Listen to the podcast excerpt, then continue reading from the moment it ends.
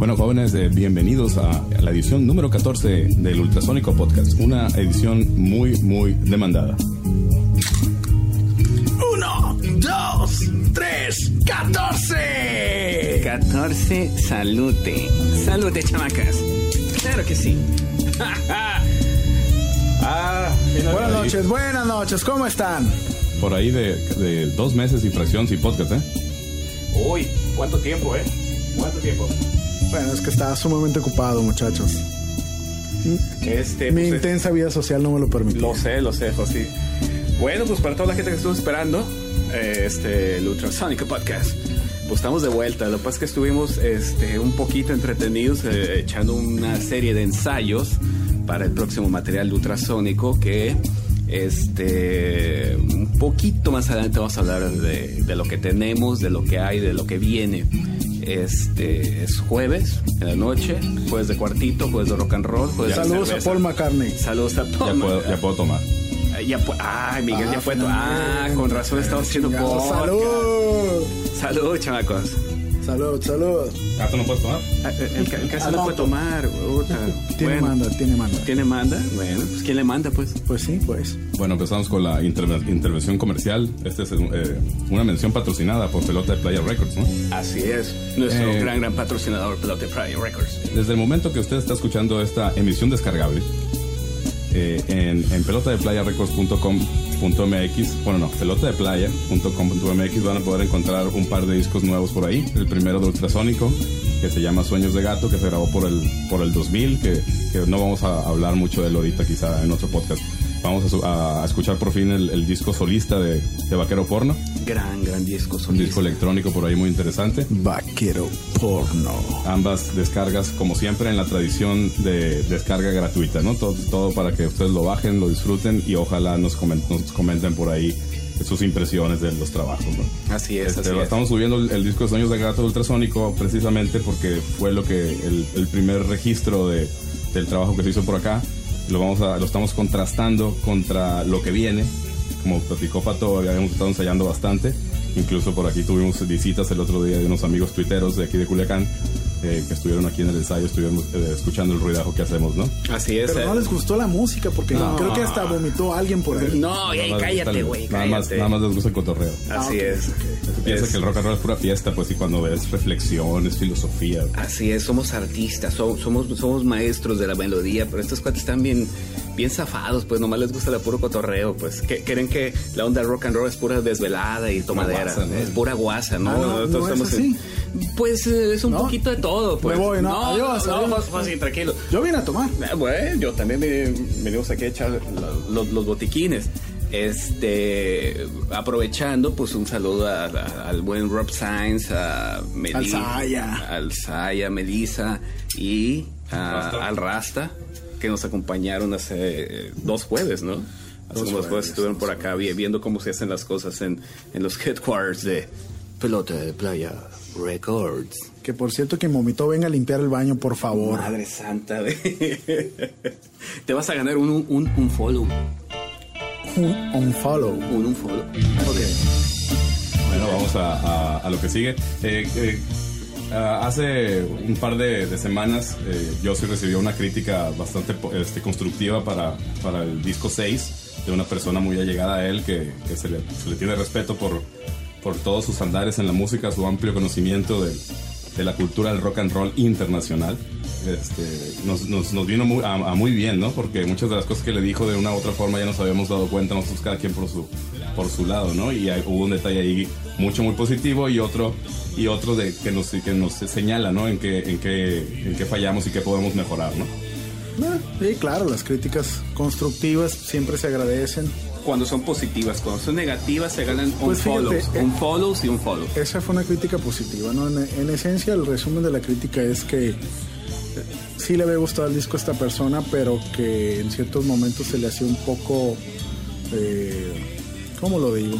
Un poco denso en el sentido de que los ritmos de las canciones eran muy parecidos y... Como en slow, ¿no? Como en slow, ¿no? Entonces, más energía. Sí, finalmente pues uno hace la música porque le gusta. Y podemos decir su nombre para evidenciarlo, sí, en internet. Sí, arráncate con quién fuiste, hijo de... Se llama Vaquero Porno. No, mi gran amigo Antonio Madrigal, alias el Tony, me comentaba que el track favorito del disco 6 de nosotros, el que más le había gustado, era Somedays. Se le hizo una canción excelente en su construcción. Nos criticó bastante la cuestión de la pronunciación del inglés, pero pues que venga y lo haga él. Y él pronuncia peor que tú y yo, ¿no? Sin embargo, para la gente que escucha el disco, la persona no toma en cuenta el hecho de si pronuncias o no pronuncias bien el inglés, sino el resultado final. El resultado final es que la canción le gustó mucho, independientemente de los puntos que él considera que pudieron haberse trabajado un poquito más. Claro. Me decía, las canciones están muy bien todas, está muy bien logrado el disco, está muy bien grabado, el sonido es estupendo, pero me hubiera gustado una variación mayor en los tempos de las canciones, Okay. Y creo que ese sentir ya lo teníamos nosotros bastante analizado. A ver, una variación más en los tempos de las canciones, más rápidas. Dice, el rock está muy bien cuando te agarra tiempos pausados, pero el rock es más movidito, ¿no? Entonces, sí, lo que comentaba que a lo mejor él esperaba algo más energético, como el rock de la cárcel, son mid-tempo, las canciones del 6, si te fijas. Sí, mid-tempo. Sí. Te reitero el hecho de que uno hace las canciones porque le gustan. Todos estuvimos de acuerdo en hacer el 6 de esa manera. Las canciones, a lo mejor en el momento en que se hicieron, se grabaron, se ejecutaron, fue inconsciente el hecho de que las canciones fueran en medio tiempo. Ajá. Y cuando esta persona en lo particular escucha la canción más movida desde su punto de vista, se emociona un chorro, ¿no? Entonces creo que de alguna u otra manera ya lo habíamos nosotros contemplado en el sentido y analizado en el sentido de que todas las canciones que estamos ensayando para la nueva producción del Ultrasónico son mucho más movidas incluso que la más movida del 6, ¿no? Así es, prácticamente a lo que recuerdo, y creo que ya lo hemos comentado aquí, el disco del 6 está pensado para hacer este tipo de melodías, ¿no? De ponerle gran atención a lo que estábamos tocando y a la manera que estaba grabando, ¿no? En ponerle, no acelerarnos y sacar esta serie de melodías que eran, si bien no lo que tocamos en los jams comúnmente, que de pronto sí en los jams sí nos ponemos un poquito más pesaditos, el 6 sí fue un disco más pensado, sí. Ahora, el resultado fue el disco 6 nada más, y es solamente es que finalmente un disco es una foto de un momento, ¿no? De un momento, exactamente. Entonces, los momentos se viven y pasan. Sí. ¿Qué nos va a deparar el destino para la grabación del próximo disco? ¿Qué se va a llamar? ¿Cómo se va a llamar el próximo disco? Pues traemos una disyuntiva porque yo tengo ganas de que el disco tenga un título largo. Suelta la cajeta y exprésate. No, pero me acuerdo que mandé una serie de nombres. ¿Alguien se acuerda? Es que fueron tan intrascendentes que no nos acordamos. Bueno, eran unos nombres largos así como Pepita Botanas y sus grandes aventuras de no sé qué, de la luna y no sé qué fregados. Eran unos nombres largos porque también hemos tenido... no somos Bryan Adams. No, porque también hemos tenido para títulos de disco una palabra, dos palabritas, Un número. Entonces, un número, fíjate a dónde llegamos, mano. Hasta allá número, ¿qué sigue? ¿Una coma? No, yo quiero que el próximo disco de Ultrasónico se llama Erótica. Ahí está todo, Choco. No, porque no creo que... El ejercicio del erotismo en la música es algo que no se ha explotado. O al menos no lo suficientemente bien. A mí se me hace que ahí tienes un gran negocio. Soy el máster del erotismo. Yeah. No, pero regresando, los temas que hemos estado ensayando últimamente, prácticamente, después de 2 años de estar escuchando el 6... En sesiones de grabación y en sesiones de ensayo, en sesiones de grabación y después sesiones de arreglo y mezcla, yo creo que sí llegamos a un punto donde creo que personalmente dijimos, ya estuvo bueno de esto, ¿no? Ya basta de esto, necesitamos meterle cosas bonitas. Basta de cosas bonitas, vamos a meterle un poco más de galleta, ¿no? A esto, y es prácticamente el sonido que ha estado saliendo en los últimos meses. Sí, y la verdad el sonido es súper diferente. Yo les quiero preguntar ahorita que estamos todos juntos y ante los ojos del universo y internet, sí, Dios, qué demonios han estado fumando, cabrón, porque cada vez les entiendo menos. ¿Qué pasa, Choco? Ay, ¿cuando hablamos o cómo? No, cuando tocamos. Cuando hablamos, pues ya sabemos que decimos puras pendejadas, pero el jam ha estado súper bien. El jam ha estado bastante constructivo. Como siempre nos pasa, han estado cambiando muchísimo las canciones a partir de las primeras ideas. Seguramente el momento en que grabemos va a haber cosas muy nuevas y cosas que no habíamos tocado o explorado. Y yo siento que hace un disco bastante divertido de grabar. Espero que así sea, ¿no? Y, por ejemplo, echamos el jam el jueves pasado, ¿no? No, el sábado. El sábado pasado. Y yo traía muchísimas de tocar y yo creo que... Todos. Sí, o sea, venimos a... Los últimos jams que hemos tenido han sido para sacar a vapor, pues de que ya venimos bastante tensos del día, del trabajo, y venimos a sacar a vapor. Y eso de manejar millones de pesos en el banco es muy estresante. Muy, muy estresante. Y cuando no son tuyos. No, el problema es que son míos, cabrón. O sea, vaya. Ya, sí, ya, mira, ya estoy harto que los de las campañas políticas, ay, licenciado, pues que el dinero, pues no. Yo quiero pisto y rock and roll. No, yo sí no. Rock and roll. Rock and roll. Bueno, para este nuevo disco nos esperan bastantes cosas. Pues, por eso no habíamos grabado otro podcast, ¿no? Porque estábamos haciendo lo que nos corresponde, que es tocar para generar, sobre todo, tema para ofrecerles otro podcast entretenido, ¿no? Y de contenido. De las nuevas canciones que vienen, pues una de las principales novedades es que no hay teclados.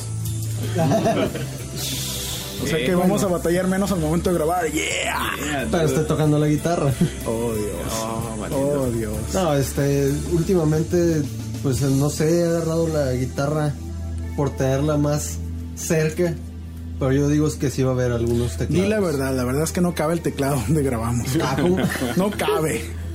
Y por eso nos hicimos de un banjo. Sí. Vamos a tocar un banjo. No, baño siempre ha habido ya al fondo de la derecha. Vaya. Ese es el baño. Bueno, no es baño, es la cabina de voces. Sí, así es. Oye, sí, no. Por acá Juan pues ha estado ya interviniendo con la guitarra. En el disco 6 su papel principal fue el teclado, los pianos, el órgano. ¿Qué más hubo por ahí? Los cornos y esas cosas, ¿no? Strings. El triángulo. El triángulo, exactamente. Es un complicadísimo instrumento, ¿no? Hablamos de las canciones que vamos a grabar, o un poco. Hablamos. Sí. Como es costumbre, las canciones no tienen títulos oficiales todavía, ¿no? Tienen títulos todavía de trabajo. Vamos a empezar por las que vienen desde antes de que grabamos el 6, que por ahí se grabaron en el disco Demonios, que también por ahí lo vamos a subir.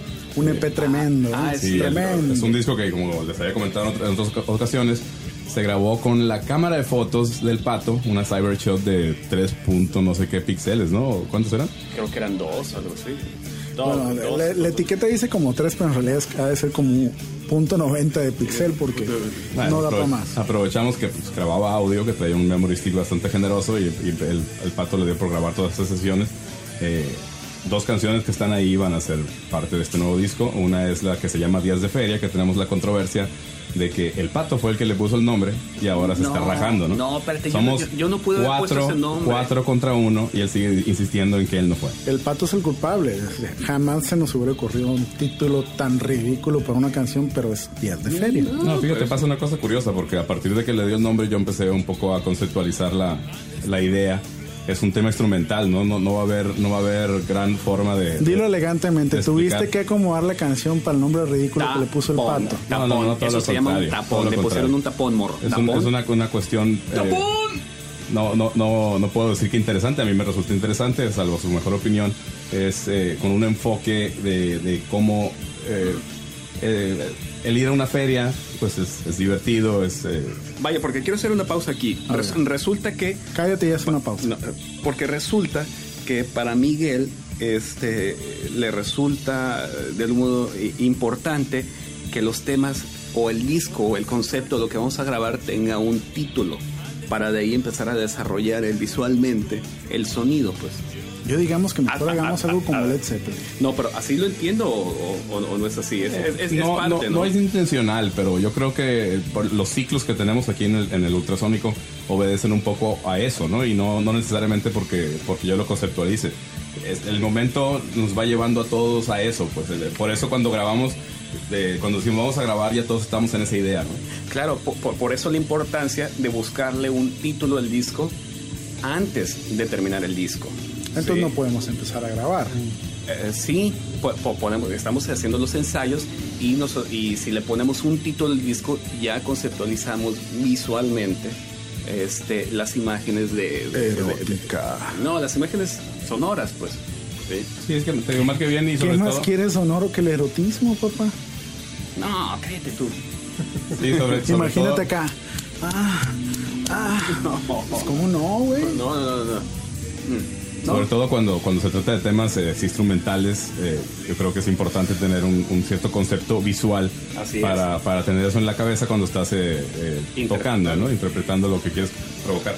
En Días de Feria yo lo empecé a conceptualizar así, de que era más que una experiencia real, una cuestión mental de poderte escapar un poco de la realidad, ¿no? De poderte ir a una feria, aunque no sea caminando, pues, o sea, en la mente, de despejarte un poco en cualquier momento, a lo mejor en un momento muy tenso, soltar la mente, que se vaya a un lugar más relajado, ¿no? No, ese tipo, y la canción, sí, la analizan un poco de cómo empieza, que incluso ya que esté grabada va a tener una bola de voces muy a los Beach Boy. He tenido mucho acercamiento a la música de ellos en estos meses anteriores. Yo creo que va a lucir mucho por ahí, porque va a ser una canción hasta cierto punto optimista, de melodía, de mood, que va a ser toda una novedad para nosotros, ¿no? Sí, vaya, y regresando al punto, esta parte visual, no sé si vieron la película esta del solista, que hay una parte donde el cuate, este músico de cello, en la pantalla de cine se empiezan a poner colores, ¿no? Como si fuera un screensaver. La verdad es que Sí nos sucede mucho a los músicos de pronto estar escuchando algo y decir, ¿sabes qué? Es que este tema es un poquito de azul, o es más rojo. ¿Quién sabe por qué tenemos como esta visión de que lo que escuchamos le estamos buscando su equivalente en imágenes, pues? Yo creo que tiene que ver mucho con la emoción que provoca el sonido, ¿no? Sí. Puede ser azul puede ser desde una cuestión agüitada, como de donde viene el término blues, hasta una cuestión fresca, no sé, fría. Como aquella teoría que traía el nuevo Preto, ¿te acuerdas? Aquella que era el rock era red, el blues era blue, el grunge era orange, y tenía como que los géneros asociados a colores, ¿no? Claro. Otro de los temas de reciclaje, bueno, no reciclaje porque nunca los grabamos, es el que le pusimos de título de trabajo, Pirañas en el pantalón, que... Ah, no, pero lo pusiste pase como en francés. Dans le pantalón. Sí, en francés. A últimas fechas, empieza con una cuestión muy tranquila, con unos riffs muy sonoros, muy a dejar al toque, a que bonitos, a que respiren las notas, a que agarren una amplitud muy relajada. La letra, con mucho espacio. La letra me parece un tanto reflexiva. Y al final se convierte en una suerte de Nine Inch Nails, ¿no? Por eso les pregunto que si que han estado fumando, muchachos. Sí, esa parte final. Ese tema me gusta mucho, en lo personal lo disfruto tocar. Es un tema que no es muy complicado, pero es un tema sonoramente muy potente. Y no es en un tiempo rápido, ¿no? Pero es potente, ¿no? Es potente, sí, es muy evocativo en el sentido de... En mi opinión personal, o sea, lo que yo siento cuando toco ese tema es un rollo de una manifestación de poder sonoro muy buena, ¿no? A mí lo que me gusta mucho es el contraste, ¿no? Como empieza muy tranquila y muy con mucho espacio, respira mucho lo que estamos tocando, cada quien se integra muy bien, y al final viene la patada a la cara, ¿no? No, yo espero que todo lo que estamos diciendo de este track lo logremos plasmar en la grabación, porque si no, qué quemadón, muchachos. Así qué es. Quemón. Así es. Después viene otro tema que viene muy adecuado para un momento que pues no es el más afortunado, pero incluso desde ahorita lo plasmamos como un homenaje, ¿no? Es la canción que tendría una estructura más normal, que incluso empezó a generarse a partir de improvisaciones que afortunadamente se conjugaron con letra, con melodía. El arreglo también se fue generando de forma muy fácil, salvo el final, que lo hemos estado variando un poco, pero ya parece que ya quedó. Que como título de trabajo le pusimos La Ceratesca, ¿no? Porque tiene una cuestión muy de Gustavo Cerati, ¿no? En cuanto a melodía, Cerati. Entonces Desde este humilde rincón del Ultrasónico Podcast le mandamos las mejores de las vibras a Gustavo Cerati, ¿no? Una muy fuerte influencia para mí, creo que para el grupo, ¿no? Así es, muchachos, hay que tener fuerza y eso, tener fuerza. Es un tema interesante. Es un tema que a mí se me hace, vaya, porque la música de Cerati no es una música fácil, pues no, que llegues al punto de encontrar la fórmula de cómo se compone Cerati. Es una música distinta, muy complicada en su estructura y en su forma de ejecución, en su concepción, vaya. Y que hayamos tenido un tema que tiene como este mollo, este mood de tema de Cerati, dices, ay cabrón, pues igual nos demanda, ¿no? Digo, pero haberle encontrado por ahí en el aire, pues haber encontrado sin querer encontrar una melodía y decir, ay mira, pues suena como, vaya, es que también para identificarlas, regresamos al punto, ¿no? Para identificarles les ponemos nombres ahí como, ¿a qué te suena? Pues me suena a uva pasa, ¿no? Pues, y ahí empezamos a ponerles el nombre. De hecho, pues hay temas del 6 que tienen otro nombre y temas en todos los discos que a la hora de... Te confieso algo, a mí siempre me ha pasado que me quedo con los nombres de trabajo. Lo sí. Dicen, tal canción, pues ¿cuál es? Pues, la que empieza así, ok. Es más íntimo, pues, y es muy difícil vencer la costumbre, ¿no? Y como que le tomamos más cariño a ese nombre porque tiene más significado por todo lo que representó en trabajo, ¿no? Y en tiempo y en dedicación. No, pero seguramente le pasa a todos los grupos. No, por supuesto, le debe pasar que todos los grupos tienen la baladita, la rapidita, la rockera. La nueva, la primera. La que no se grabó el disco anterior. Oye, tócate la del riff o tócate la del solo y así los van identificando. No es que nosotros le ponemos aquí de mamilas, nombres bien raros, ¿no? Fue muy afortunado porque empezamos con el ritmito muy cadencioso y la letra pues empezó a fluir sola, ¿no? Que a mí me encanta la primera frase que viene muy ad hoc a lo que he venido trabajando en cuanto a las letras, que es lo que le digo, mal o bien, frases de poder, ¿no? Que no ocupas decir gran cosa, no ocupas demasiadas palabras o demasiadas líneas para expresar una idea. Esta canción empieza, sabes de mí lo que no sabe nadie. Entonces... se me hace que en ese momento ya está casi definida la canción, pues con todo y que puedas agregar más ideas, ¿no? Pero esa frase a mí se me hace muy poderosa, ¿no? Y se me hace que definió la canción. Fíjate que ahorita que mencionas eso me recuerda un poco lo que decía Gabriel García Márquez, que él cuando escribía sus novelas, en donde más batallaba era en el primer párrafo. Teniendo el primer párrafo, la novela corría solita, ¿no? Claro, él ya había pensado en toda la idea de la concepción de la novela, bla, bla, bla. Pero el primer párrafo... como el primer párrafo de Cien Años de Soledad es cuando él dice que un día su abuelo lo llevó a conocer el hielo. Uh-huh. Y a partir de ahí empieza ese novelón que pues es una obra maestra de literatura universal. No, sí. Creo que es un poco en parámetros... toda proporción guardada. Respetando toda proporción guardada, como dice Miguel, lo que sucede al momento de escribir una canción, porque es complicado escribir una letra. Yo reitero... a mí lo de las letras no se me dan, dame una guitarra y puedo expresarme tranquilamente, pero escribir letras, no. Y hablando de guitarra y riff, hay un tema que es instrumental, que prácticamente son tú, el Pato y el Alfredo, ¿no? Ah, sí. Estamos trabajando en eso. Estamos trabajando, no ha terminado de cuajar. Y tampoco con nombre. Tampoco, no tiene nombre, ni siquiera de trabajo. Sí, ¿no? sí, se llama la de ustedes.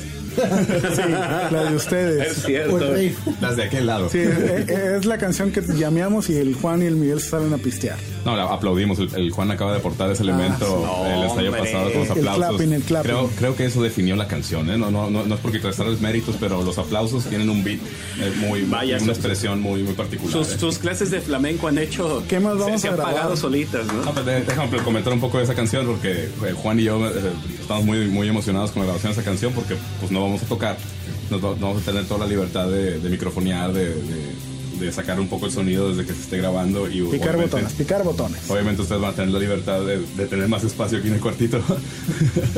pero la verdad ese tema aguarda. Okay. Y hemos estado conversando que como va a haber muchos canales libres, vamos a microfonear la batería con más detalle, vamos a meter micrófonos en la tarola arriba y abajo que no lo habíamos hecho y que es una técnica bastante socorrida, ¿no? Porque da diferentes timbres la tarola. Vamos a sacarle un sonido general a la batería, aparte de lo que vamos manejando en el disco 6, ¿no? Y por el lado técnico hay mucha emoción en eso, ¿no?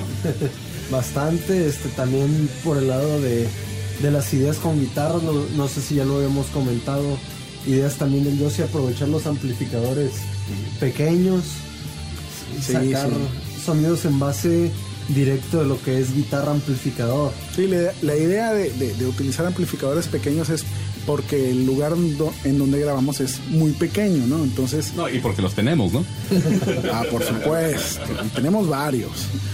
Pero a lo que me refiero es el hecho de lograr un sonido muy grande, muy potente, una especie de wall of sound, pero utilizando amplis chiquititos para aprovechar las minúsculas dimensiones de nuestro espacio de grabación. Yo pienso que vamos a lograr algo interesante. Esperemos que sí. Vaya, este tema en particular, como el resto del próximo disco, salen a partir de muchos jams que nos hacen sentir poderosos, con energía. Pero en particular lo hemos tocado durante muchísimos años, ¿no? Y siempre ha sido así como, bueno, antes de guardar los fierros, pues la última y nos vamos. La caminera, echamos ese jam. Ahora, prácticamente no tiene una estructura tal cual, tiene como las partes y siempre la tocamos distinto. Sí, es que no está definida. Sí, pero lo interesante es la conexión de que cuando hacen cambios, todos juntos entran a ese cambio como si ya lo hubieran ensayado antes, ya estuviera establecido. Sí, es que lo interesante es que están también estructuradas las diferentes partes de la canción que incluso si cambia uno y el otro no, y luego se mete un poco después, no pasa nada, pues suena bien. Entonces suena jam, y yo creo que esta va a ser una de las libertades al momento de grabarla, ¿no? Que podemos echar, obviamente, las verdades de tener estudio propio, que las horas son gratis y las tomas también. Vamos a poder jugar mucho con eso, ¿no? Vaya, espero que esta improvisación que siempre yo he escuchado en el tema, por la manera en que la tocamos yo, se transmita directamente a la computadora, que realmente no sea como tan estructurada, pues que... Es que en ese sentido que aporta, que estás mencionando, todo el trabajo espero que sea que sea de ese modo. Uno de los aprendizajes de la crítica que le hizo el Tony al Yossi fue que falta un poco de agresión, ¿no? En el sonido y incluso en la ejecución, ¿no? Unos a otros. Va a ser muy interesante, ahora sí, proponernos, imponernos un sentido de urgencia, de grabar rápido, de no estar esperando al overdub, al adorno, al arreglo después de que ya todo está grabado. O de qué tanto puedo meter. Así es, no. Preocupados por el momento y tratarlo de sacar muy rápido para conservar esa urgencia, pues. Sí. Esa urgencia de que no cuaja después de que le das 6 meses a una canción. Vaya, porque antes del 6, vaya, el 6 fue un trabajo muy, muy cuidado.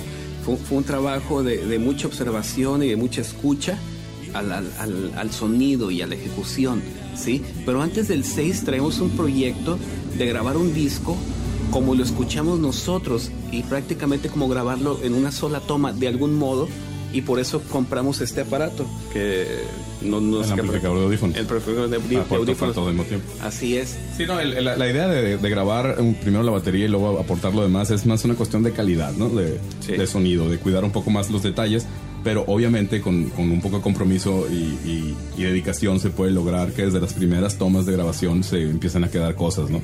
Que esas cosas van a tener ese mood, ese ritmo, si no la urgencia, esa energía. Y sí, ya estás platicando yo de que el siguiente disco va a ser Ultrasónico, se va al garage, ¿no? Va a tocar algo de punk, no sé, algo así de rupestre, pues austero, pues. Ay, ¿por qué energético, no? Rasposo, pues. Sacar la basura, sacar. Sí, es que lo que pasa es que en todas las grabaciones, en todos los discos, las ideas están, ¿no? Desde un inicio se van ejecutando, se van llameando, se van tratando de acomodar. Pero en el momento en que tú empiezas a grabar, a querer o no, deja tú eso, a querer o no, pierdes la frescura. Pierdes la frescura, ¿por qué? Porque es bien complicado para un grupo como nosotros, que tenemos un espacio limitado, el sentido de ser un disco donde todos grabemos al mismo tiempo, o sea, una ejecución de todo el mundo en primera toma, pues. Sí. Entonces, eso, a querer o no, nos obliga a nosotros a perder la frescura en cuanto al sentimiento de estar ejecutando, porque es mucho mejor, para mí en lo personal, estar llameando con ustedes y yo sé que no se está grabando, pero estoy disfrutando más que cuando estoy grabando. Así porque es, cuando estoy grabando tengo que pensar en lo que ya quedó plasmado antes de que yo grabe. Entonces eso me quita frescura inconscientemente cuando estoy grabando. Entonces para poder lograr esa frescura, cada quien tendrá su técnica, su forma de ejecutar. Yo me echo mis chelas. Y prácticamente ese es el plan de este disco, que o sea, rescatar esa frescura. Que sea más fresco, más agresivo, más rock and roll, pues. Okay. Más rock and roll, no tanto el hecho de... Del detalle, del matiz, de que en esta parte voy a entrar y que a lo mejor me quedó un sonido que hay que borrar o que hay que resaltar, ¿no? Sí. La frescura creo que es el punto clave del disco que vamos a hacer. Sin que llegue a ser un disco como grabado en vivo, pues. No, sí, y sin que llegue a ser un disco descuidado. Sí, no, o sea, no, de ninguna forma vamos a llegar a la y se va, ¿no? El problema, y no es problema, ¿no? Es una simple cuestión de dinámica de trabajo y de creatividad. Es un momento reto en que estás escuchando una canción y empiezas a escuchar cosas que el sonido te sugiere, pero que originalmente no estaban ahí, y luego nos enfrascamos en buscar eso, ¿no? Sí. A lo mejor habría que haber un poco de autolimitación para poder decir, vamos a conservar la esencia, vamos a hacerlo rápido, que es lo que te digo, si mientras más la escuchas, más la encuentras que mejorar. Y en ese sentido hemos pecado, porque te pones bien loco. No, yo creo que todos. Mira, por ejemplo, Jimmy Page en muchas entrevistas ha dicho que cuando él grabó a Led Zeppelin, muchas veces él prefería las ejecuciones donde a lo mejor había un error o dos, pero que tenían más sentimiento que una ejecución sumamente cuidada, pues. Ya me acordé a dónde iba. Bueno, regresando hace como 10 minutos. Es el podcast 14. 1, 2, 3, 14, Choco. Perdón, me regresé. Antes del 6, una parte importante que queríamos hacer y que no hicimos en el 6 era microfonear el cuarto. Así es. El microfonear el cuarto para la batería. Va a haber un trabajo más cuidado para la batería, sí, ¿no? Porque, para empezar, porque tenemos más micrófonos. Juan compró tiene varios micrófonos extras que no teníamos. Es una cantidad ridícula de micrófonos. En Waldos. Vamos a microfonear el baño. No, espérate, vamos a microfonear los micrófonos, cabrón. Tómala. Vamos a microfonear el head del ampli y el KDC. No, espérate, pero regresando este día de micrófono. Si yo le subo el volumen, lo vamos a microfonear, cabrón. Así que... Oye, no, pero prácticamente rescatar el sonido de la batería como se escucha aquí, pues. Sí. Eso siempre lo hemos hecho, porque te digo, yo siempre he sido muy respetuoso de los géneros, ¿no? Pero para nosotros, por fortuna, al ser un género alternativo indie, por decirle de alguna forma que la gente nos pueda ubicar, nosotros nos servimos de eso, ¿no? De la circunstancia en la que, del espacio físico que tenemos y el equipo, y si hay ruidos de fondo y hay ruidos de que carros que pasan, como hace unos momentos aquí en el podcast, o grillos, a nosotros no nos quita el sueño, ¿no? No se trata de eso, es parte de la foto del momento, que es una de las filosofías que tenemos al momento de grabar un disco. Así es, pues, pero terminamos grabando, la batería, le ponemos micrófonos a la batería, porque también hemos estado en tiempos anteriores con muy pocos micrófonos para la batería, entonces... ¿Sí? Terminamos teniendo 5 micrófonos para la batería. Te prometo 20 micrófonos en la bataca, Choco. No, pero va a ser un juego de eso, porque antes, te digo, una de las desventajas de grabar muy ambiental es que pierde un poco de definición el sonido. Una combinación va a ser la mejor opción, de tener micrófonos cercanos para elementos clave como el bombo y la tarola y el contratiempo, y unos un poco más lejanos del kit de batería para que den ese cuerpo del sonido como pues yo sí, desde los primeros momentos que estuvo aquí con nosotros en el cuartito, cuando recién ingresó al proyecto, platicamos mucho cómo grababa la batería Led Zeppelin, que la concepción era que la batería no era tambor 1, tambor 2, platillos, sino un todo. Entonces, el cómo suena desde fuera, eso es la batería. Exactamente. Hay géneros más exigentes, como el progresivo, como el metal, que te microfonean un tambor por arriba y por abajo, y cada tambor, si la batería tiene 25 elementos, tiene 25 micrófonos, pues. Por los famosos triggers ahora para... Sí, es diferente, ¿no? Nosotros tenemos esa ventaja, que tenemos un estilo que se presta, que también tenemos un ¿cómo se puede decir?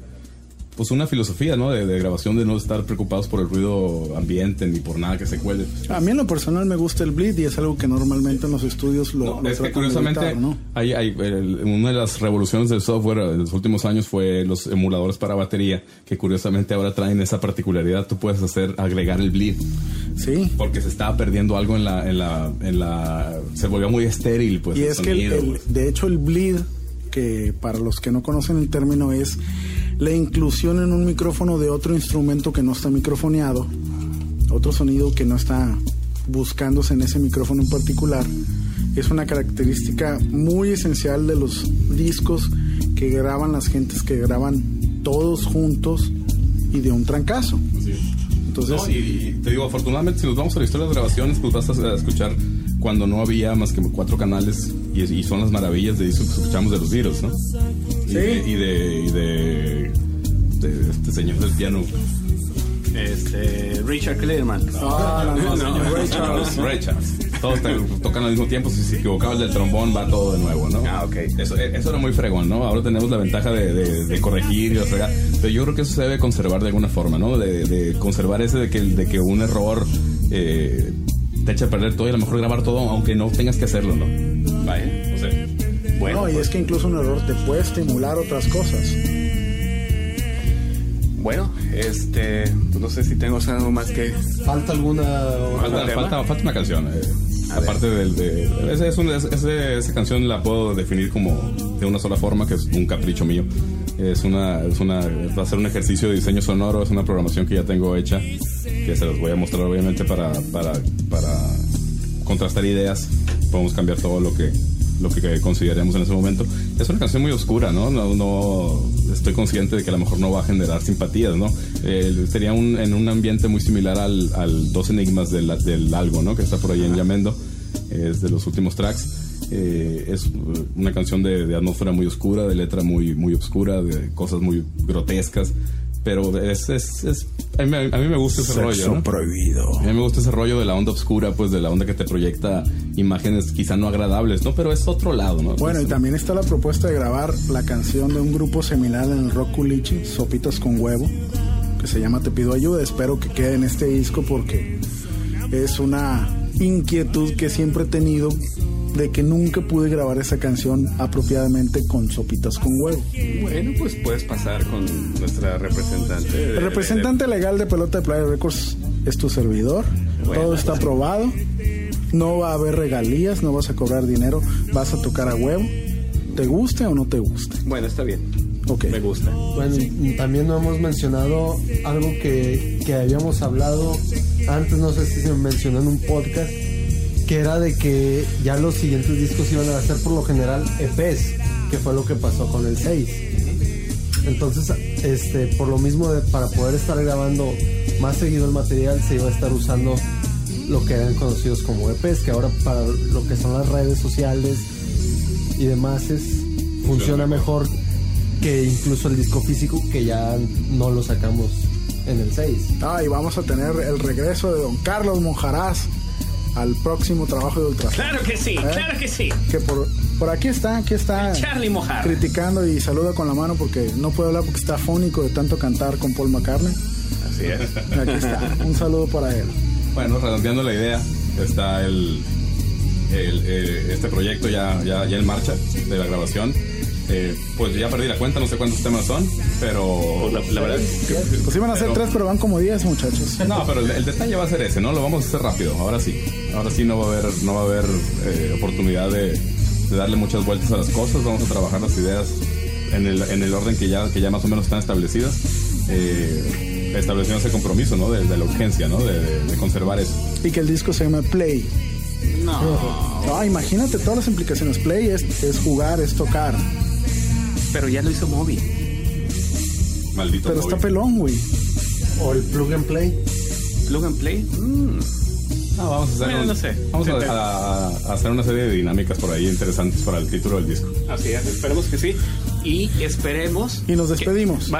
Antes de despedirnos, esperemos que en los próximos podcasts estar hablando del progreso de este disco, y si podemos, a ver si lo podemos hacer, grabar, por ejemplo, el ensayo de un solo tema, ponerlo como podcast y ya, pues tráete tu cámara de 0.9 megapíxeles. Claro que sí, claro que sí. La siguiente canción que el Ultrasónico Podcast les ofrece es la balacera corte del primer disco de Ultrasónico, y que pronto podrán descargar desde pelotadeplaya.com.mx.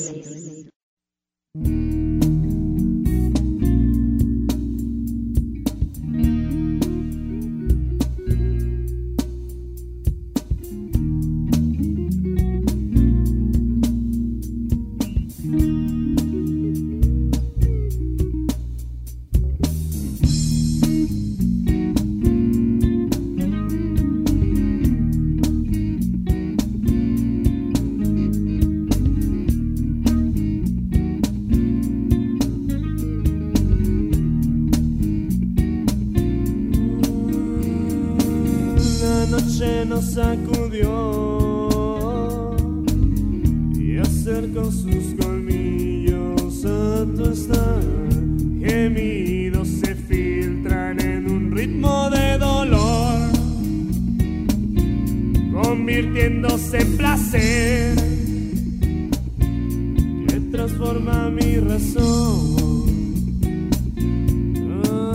Aprendiendo a depender de una mujer. La noche nos abre al volver en un violento amor tecnicolor, secando un mar para saciar mi sed.